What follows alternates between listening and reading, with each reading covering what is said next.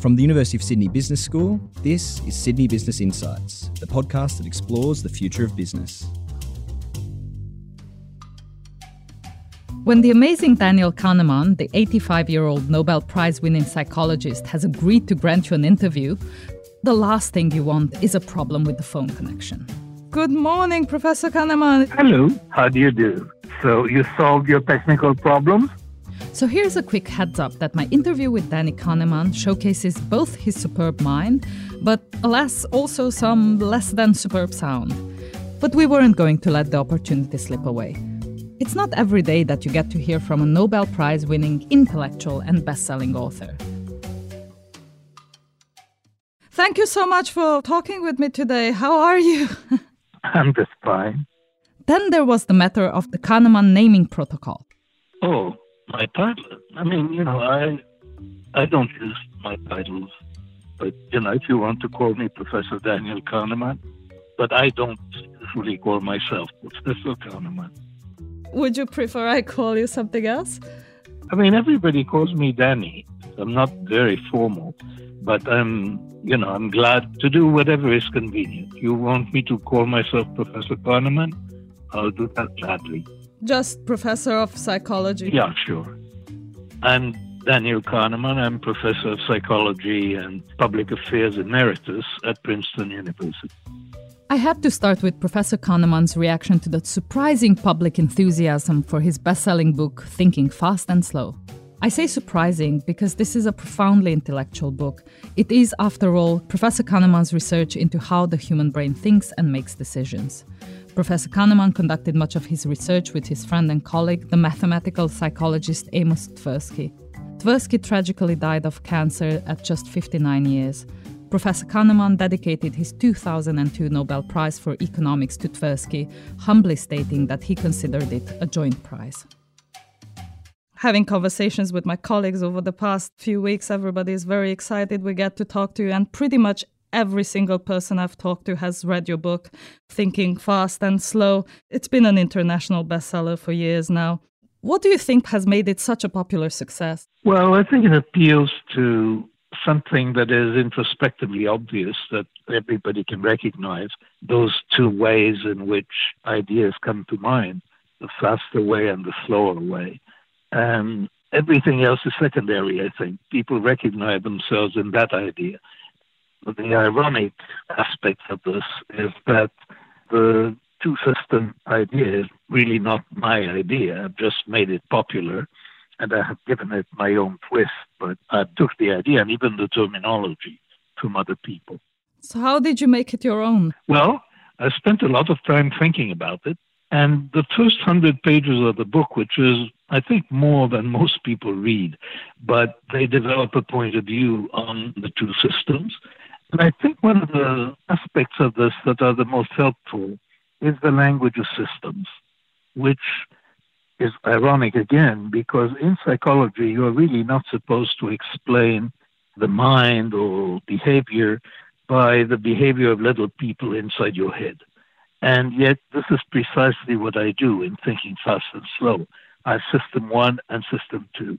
And I picked that improper language very deliberately because it makes it very easy for people to think in terms of agents thinking in terms of agents is a lot easier than thinking in terms of categories. Agents have properties, they have characters, they have propensities, and you attribute traits to them very, very easily. And that is, I think, part of the success of the book. At the time you started researching this and you started writing about this, there were different prevailing views of what human nature is and what thinking is like. In economics, for instance, there was a very different view of how we are as people and how we think. Yes, there was very little by way of a field of study of thinking under uncertainty. There were really maybe half a dozen psychological papers.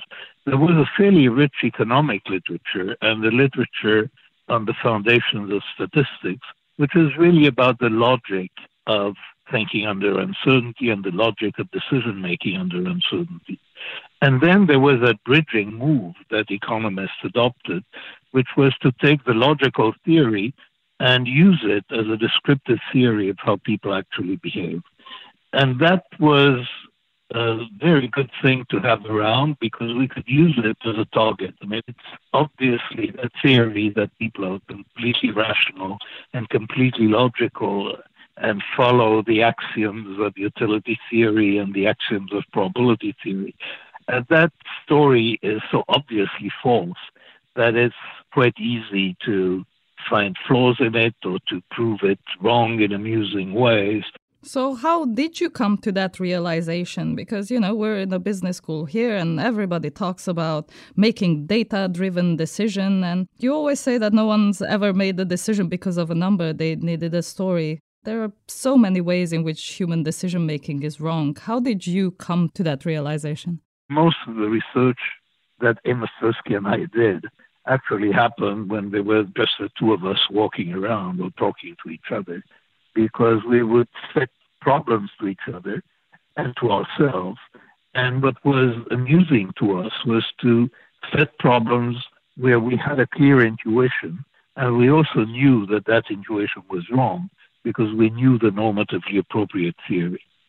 So that was how we came to the realization that people are imperfect. It's because our own intuitions were imperfect.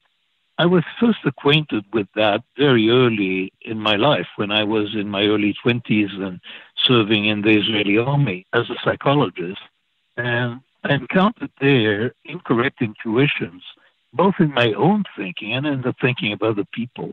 So I can give you an example I was interviewing candidates for officer school, and I noticed that sometimes when interviewing someone, I had a distinct impression that I knew them, that I had sort of an insight into their true nature.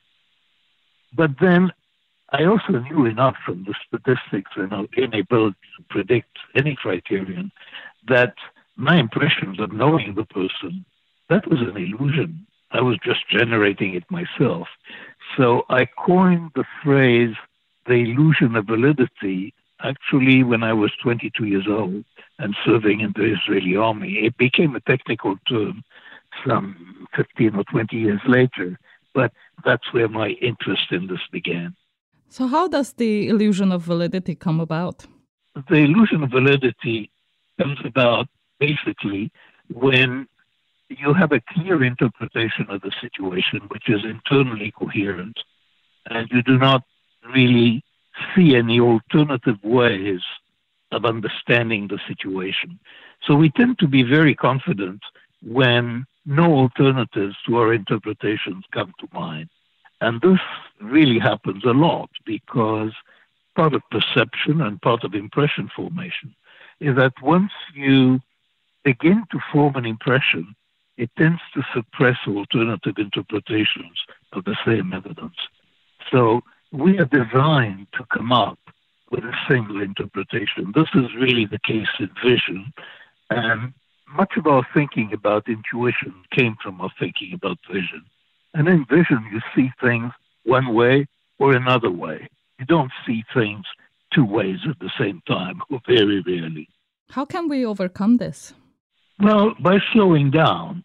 And you can't overcome it in general. I mean, you know, we, we think the way we think, and we can't slow ourselves down all the time.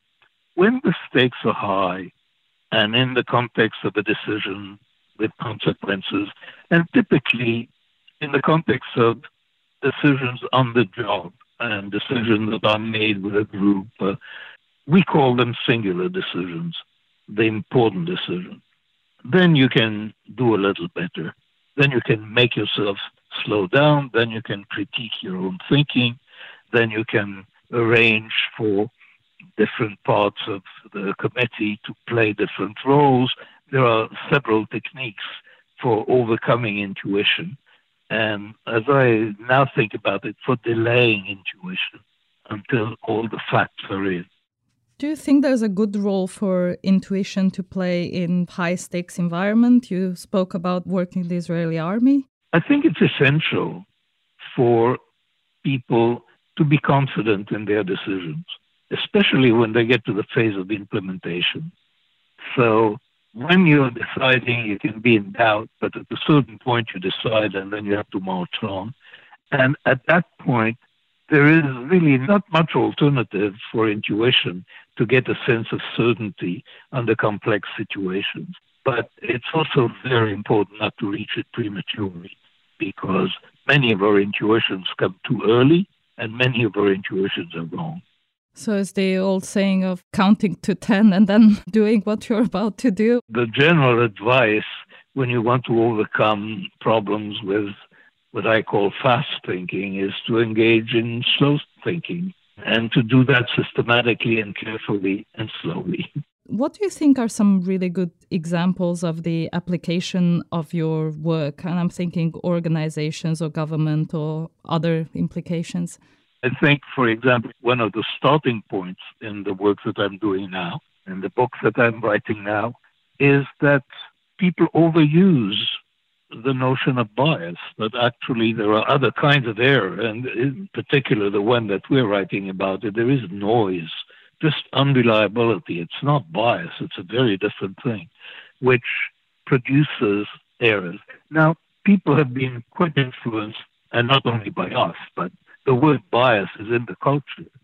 And there are lists of biases in the culture. You look at Wikipedia, it has 200 cognitive biases. So lots of people have, in one way or another, tried to overcome biases. How successful they have been, I have no idea.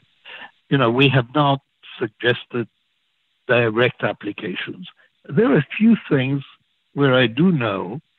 Oh, here is an example. One of the ideas we developed was the idea of the outside view. That is, that when you're facing a problem, instead of focusing on the problem itself, you should try to view that problem as an instance of a broader category of problems. And then you should look at the statistics that you can come up with about the outcomes in similar cases to predict what will happen in this particular case. And there are now other people leading the charge on this, namely, in particular, a professor at Oxford named Flyvbjerg. But I think there is a requirement or a recommendation in the American Planning Association to use the outside view whenever a forecasting exercise is required. You talked a bit about noise, and I understand you're writing in that space. Can you talk to me a little bit about the importance of noise and what we mean by it and where does it occur? Well, when you look at the judgments that people make, and they start in organizations. So if you look at underwriters looking at the same risk, now normally the organization has a lot of underwriters, and there are many people who can be called on to deal with any particular case that comes by. And typically, one underwriter will take care of it. Now, what we found in doing research on this is that this is a major lottery. That is, who the underwriter is that will take the case can make a very large difference to, in effect, the organization will decide because these underwriters have the authority to speak for the organization. And we know that they vary a lot. And that variation is what we call system noise. And there is noise in the judicial system. There are huge differences between judges in the American judicial system in the sentence they will set for exactly the same criminal committing the same crime. So that's noise. And wherever we look, wherever there is judgment, actually, there is noise because judgment is an informal integration of information. And because it is informal, different people are going to do it in different ways. And indeed, we use the term, it's a matter of judgment when we expect differences. But the reason we're writing a book about this is that the differences are much, much larger than people typically think. So, in the insurance company that I worked with, they were completely unaware that they had a noise problem. But in fact, they had a major noise problem. And the same is true in many other organizations. So that's noise. It's just the unreliability of different agents for the organization producing different responses or being likely to produce different responses to the same problem. There's also noise in individual decisions, in singular decisions, in the sense that there are many ways in which a decision or a judgment that looks inevitable to the person making it could in fact have been made quite differently. And it's quite often fairly arbitrary which decision happens to be made. So that's true for both important decisions and more routine decisions. There's a lot of noise. It's a good topic for a book, we think. it's a fantastic topic for a book. Looking forward to reading it. So, are there ways in which we can mitigate the effects of noise? I'm guessing we can't eliminate it from our lives, but there might be ways in which we can at least be aware of it. Yes, the best way to eliminate noise is to eliminate judgment. So, by using algorithms instead of judgment. And the algorithms have been successful for a long time and very simple algorithm. I'm not even talking of, of AI, where you have nonlinear systems that perform very well. But simple linear combinations of variables do better than people in most judgments. There have been hundreds of studies comparing judgments to simple rules for combining information. And the simple rules beat people about 50% of the time, and the remaining 50% tends to be a tie. So, no question, the best way of getting rid of errors of judgment is to get rid of judgment if you can. Now, if you must use judgment, then you must structure it. Break up the problem, stay very fact based in assessing what we call mediating assessment. Break up the problem into facets. Actually, you know, this goes back to my work in the Israeli army uh, 63 years ago.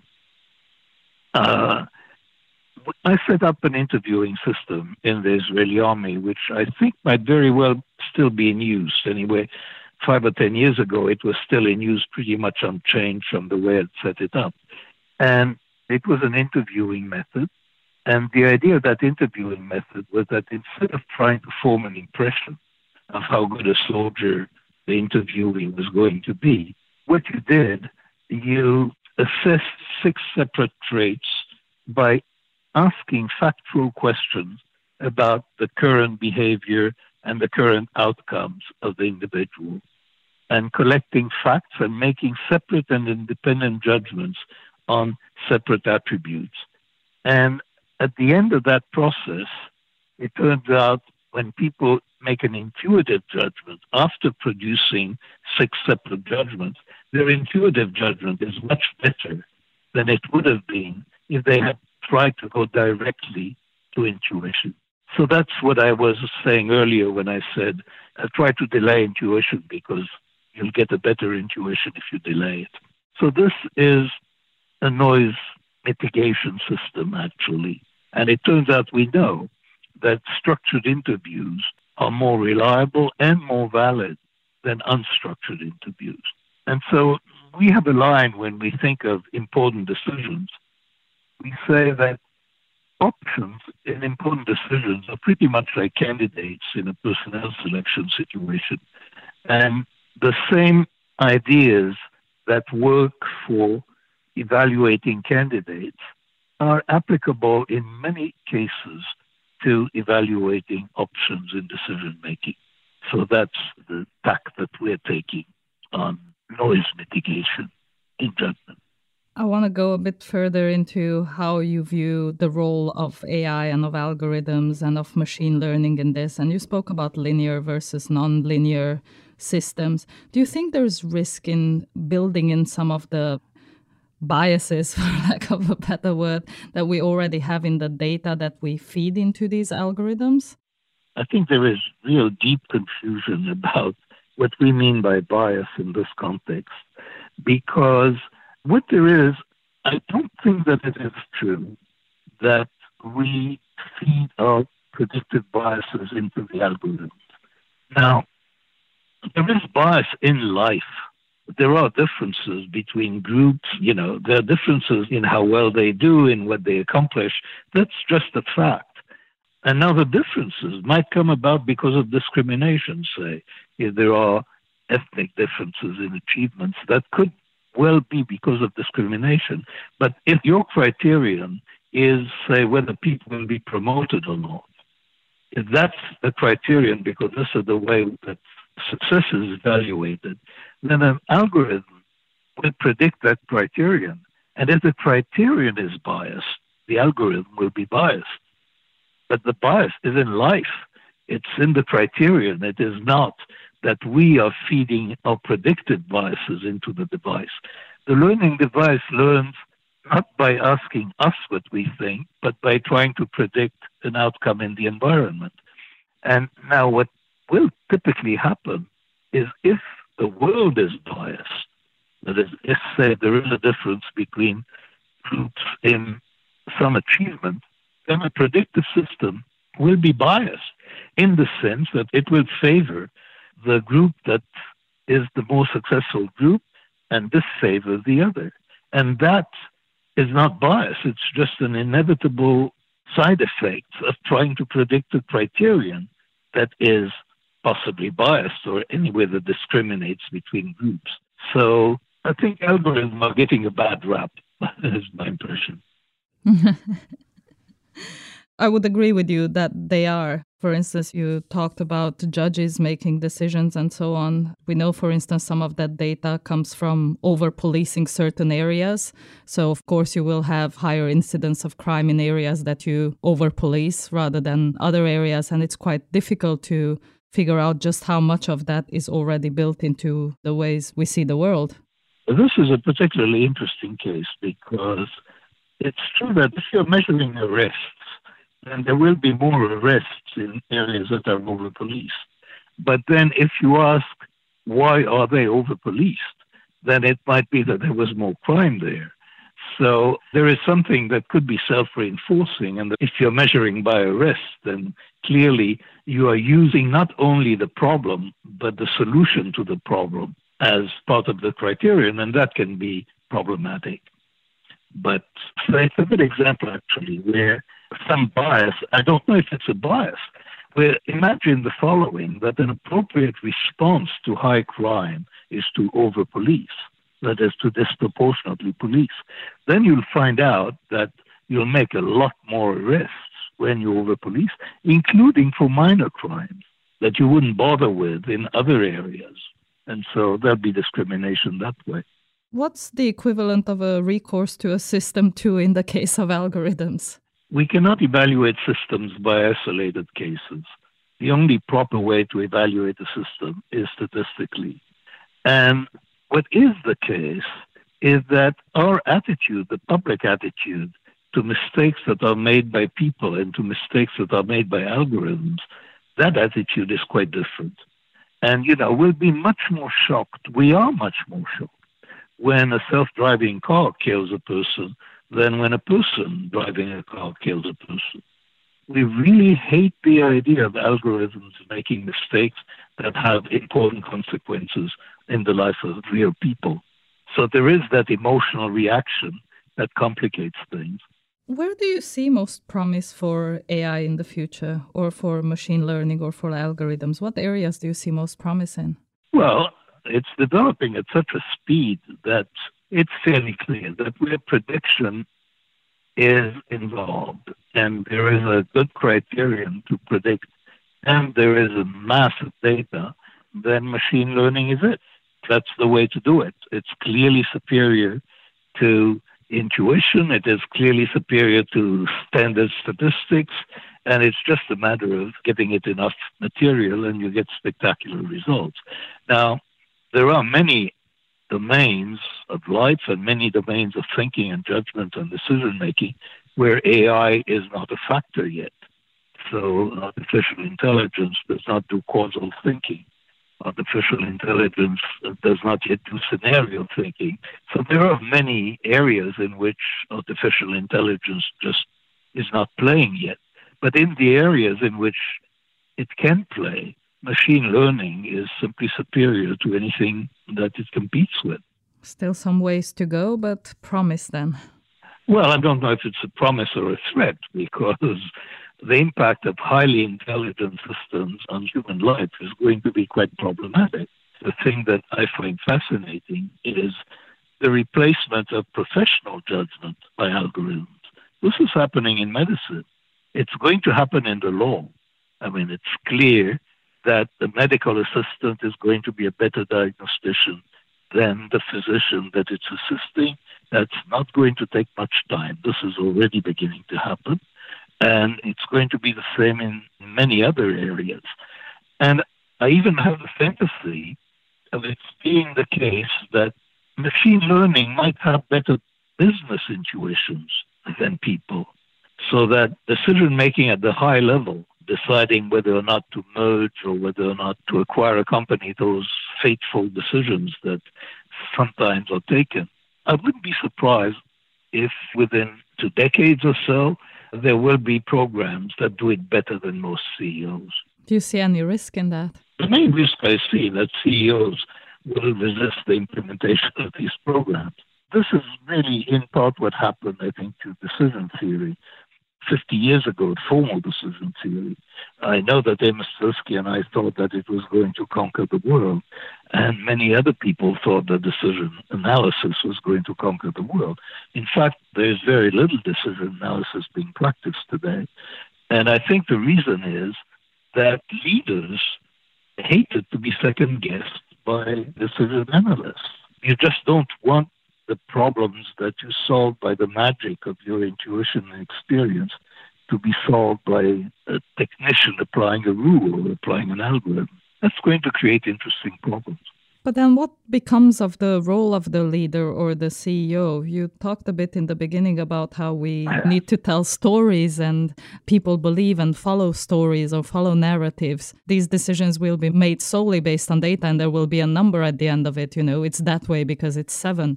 What happens then to the role of leaders or what becomes of them? That's what I see as the threat. I won't venture to predict anything about social responses and how things will play out. We know that this type of forecasting is effectively impossible. Technical forecasting is possible, so that we have a pretty good idea by now the range of problems to which machine learning is applicable. And so we can predict that wherever it's applicable and wherever there are enough data, that will happen. But what the social reaction to it will be, and how people will make their peace with it if they do. Uh, that, you know, I wouldn't venture to predict. I have no idea. I'm very surprised by the confidence with which some people predict the future, because there is ample evidence to show that the future is very hard to predict. Do you think we have any good tools for thinking about the future? What do you use as tools to think about the future? I use modesty Actually, I don't. I make a lot of intuitive predictions and they're mostly wrong. But my thinking hasn't been modified by the research that I have done. but we know about this miserable record of long term forecasting in science, in technology, and certainly in political and strategic events. So we know that people are able to forecast certain developments like AI spreading they're able to forecast short term developments. And there is all that work that Philip Tetlock is doing and Barbara Mellers on super forecasting, which is very interesting, but it's limited to the short term. Medium and long term, there are people who claim that they have had major successes, but I'm a skeptic. We can't see around corners. We can see up to the next corner, but that's not very far. Let me take you to one other area that you've made a significant impact on. And I want to go towards more the hedonic psychology side and life satisfaction versus happiness. And you've more recently talked quite a bit about how it is more important for people to be satisfied, to experience life satisfaction, rather than to be, you know, merely happy. Could you share your understanding of satisfaction as distinct from happiness and why you rank satisfaction as more important? Yeah. Well, actually, I don't. So let me elaborate on that. The distinction is fairly clear. I mean, happiness, as I define it, is happiness in the moment. At every moment, there is a particular hedonic level of experience. You're in a good state or in a bad state or somewhere in between. And you can take the average of that or the integral over time, and that's a measure of happiness. And life satisfaction is a completely different sort of animal. I mean, it's how you feel about your life when you think about your life. But most of the time, we don't think about our life. Most of the time, we just live. So those are very different concepts of well being, and they can be measured separately. And it turns out that what you would do to maximize your happiness and what you would do to maximize your life satisfaction are quite different. Now, you maximize life satisfaction by looking for pretty conventional measures. You know, you're satisfied if you're conventionally successful.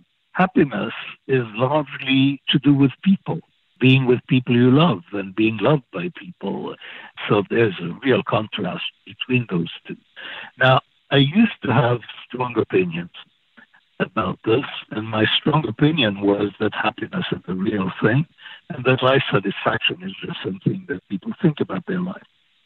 But after a few years of defending that point of view, I realized that I was painting myself into a corner, that I was proposing a theory of well being, which is not what most people are trying to achieve.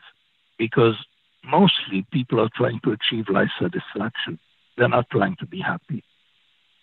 And so it's not that I think that they should look for life satisfaction. I have no view on this. Well, I mean, I have conflicting views on this. But it's clear that what people are motivated by is primarily the stories they can tell about their life. And that's more like life satisfaction. So that's uh, what I have been saying recently on this is that I think that the focus on achieving happiness is exaggerated and that the proper focus of society should be reducing misery and that what you would do as a society to maximize happiness and to reduce misery uh, is really not the same thing. And and that I believe one is more important than the other. But I'm not having much influence. What do you think is the most important thing we could do to reduce misery, either from a public policy point of view or an individual point of view? Well, I think in terms of public policy, you want to know where there is suffering and you want to alleviate it. Now, probably most of the suffering at any one time is being done by a few people. I mean, we had an estimate about 10% of people do about 90% of the suffering. I can elaborate if you're curious, so you made that strange claim. But yes, please. Well, you can look at any one time and you have the reports of how happy people were, say, at, at one o'clock. And you're, you're looking at a thousand people. And then you look at two o'clock and at three o'clock and so on and you can count whether there is suffering or there is no suffering. And then it turns out that of the total amount of people who would check that they suffer over time, that 90% of those checks would be done by about 10% of people. So suffering is really very unevenly distributed in society. And so there are some categories of suffering that are inevitable, like people grieving for a true disaster that's happened. But a lot of suffering is mental illness. So if you want to reduce suffering, a major focus should be mental illness. Here I'm less sure of myself, but there have been claims that loneliness is a big problem for some categories of people, especially widowers, I think. And then that would be a problem that you would want to address. Well, in the US, it's been declared an epidemic by the Surgeon General, bigger than the obesity epidemic. yeah. And there is suffering that is caused by social problems. And there is a lot of suffering that is caused by poverty. So I would say that the data that we have indicate that in terms of emotional happiness, getting richer or getting higher income doesn't really add a lot to your emotional happiness. But what is true is that if you are poor, you're suffering. You're suffering, you're miserable. emotionally as well as having poor life satisfaction. So, thinking about poverty and about the safety net, those are would be implications of a focus on misery reduction. How can we find better ways of talking about misery? We tend to talk about happiness and happiness research rather than misery, just like we talk about equality and empowerment rather than inequality research. Yet in health, we manage to talk about obesity and heart disease, not about centers for fit, healthy people. Yeah, there is a bias in the language. We talk of length and not of shortness. We talk of depth and not of shallowness. So there is that bias in the language with one of the directions in those dimensions. And happiness is the marked one, and unhappiness is the lack of happiness. So I think that's a genuine obstacle. But if people train their mind on measuring misery, they will develop tools that are not the same tools that are used to measure life satisfaction. And if that's your focus, then the first requirement is to measure it. And anything that you don't measure is not going to have enough impact on policy. But things that you measure have a good chance of affecting policy. What have you been lucky with? Professionally, I've been most lucky, but you know, working with Amos Tversky was clearly the turning point in my life, and it made me what I am professionally. And that was really luck. The luck was that we got along very well and we enjoyed each other's company. And we happened to complement each other so that we found each other at the right time in our careers. And we spent 10 or 12 years, you know, working as one, I would say, superior mind, as a very, very good mind indeed, when the two of us were working together. That's luck. Now, you know, we did something with it. But even where we did, there were elements of luck. Many of the things that we did that were the most successful, they were not planned. They happened, and they happened because of a series of accidents. Danny, one last difficult question is how do you think about failure in life? Are there any good tools to think about failure? I'm in a business school, and it seems all we talk about is success and how to be more successful or how to build on success, how to achieve it, but we really seldom talk about failure. Does your research, your body of work, and your life experience have lessons about failure? Actually, the work I've done all my life has been about errors, not about success. So I'm a specialist in sort of short term in small failures. This is really my specialty. Now, big failures, painful failures, it's interesting. I haven't thought about that in the same way that I've thought about success being lucky. I mean, clearly there's a lot of bad luck that causes failures, but there is also a lot of stupidity that causes failures and a lot of bad character that causes failures. So it should be, I suppose, the mirror image of success. That is, there are many opportunities to go wrong. And if you use too many of those opportunities, you're not going to be very successful. And, you know, that's the luck. That's the interaction between luck and character. You surprised me, actually, by your question, because some of my friends, notably Gary Klein, who is a psychologist and who believes in experts and believes in intuition, and he really doesn't like the way I think, except that we're friends. now, he would accuse me of being very negative, of being focused on failure avoidance. And there are quite a few people writing about business. Gary is one of them. I think Phil Rosenzweig is another who object to the line of work that I've been associated with because of its exaggerated focus on failure avoidance rather than on seeking success. So I'm not sure I recognize the situation that you're describing. Clearly, we talk a lot more about success because people want to be successful and they believe that they can be told how to do it, which is an illusion. You mentioned that you've had little failures along the way, and I'm guessing this is experiments. No, I mentioned that I had disasters. That was mostly, you know, in my personal life. I mean, but I don't think I mentioned many failures. But failures are routine in academic work and in thinking work. I'm not sure whether I'm in a minority. I think I am, but I actually enjoy changing my mind. for example. And the occasion for changing your mind is always when you find that you've been wrong.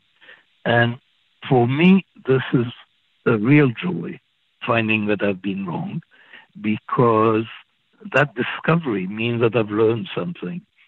So failure and success are inextricably linked in my experience of thinking and discovering that you've been wrong, of correcting yourself.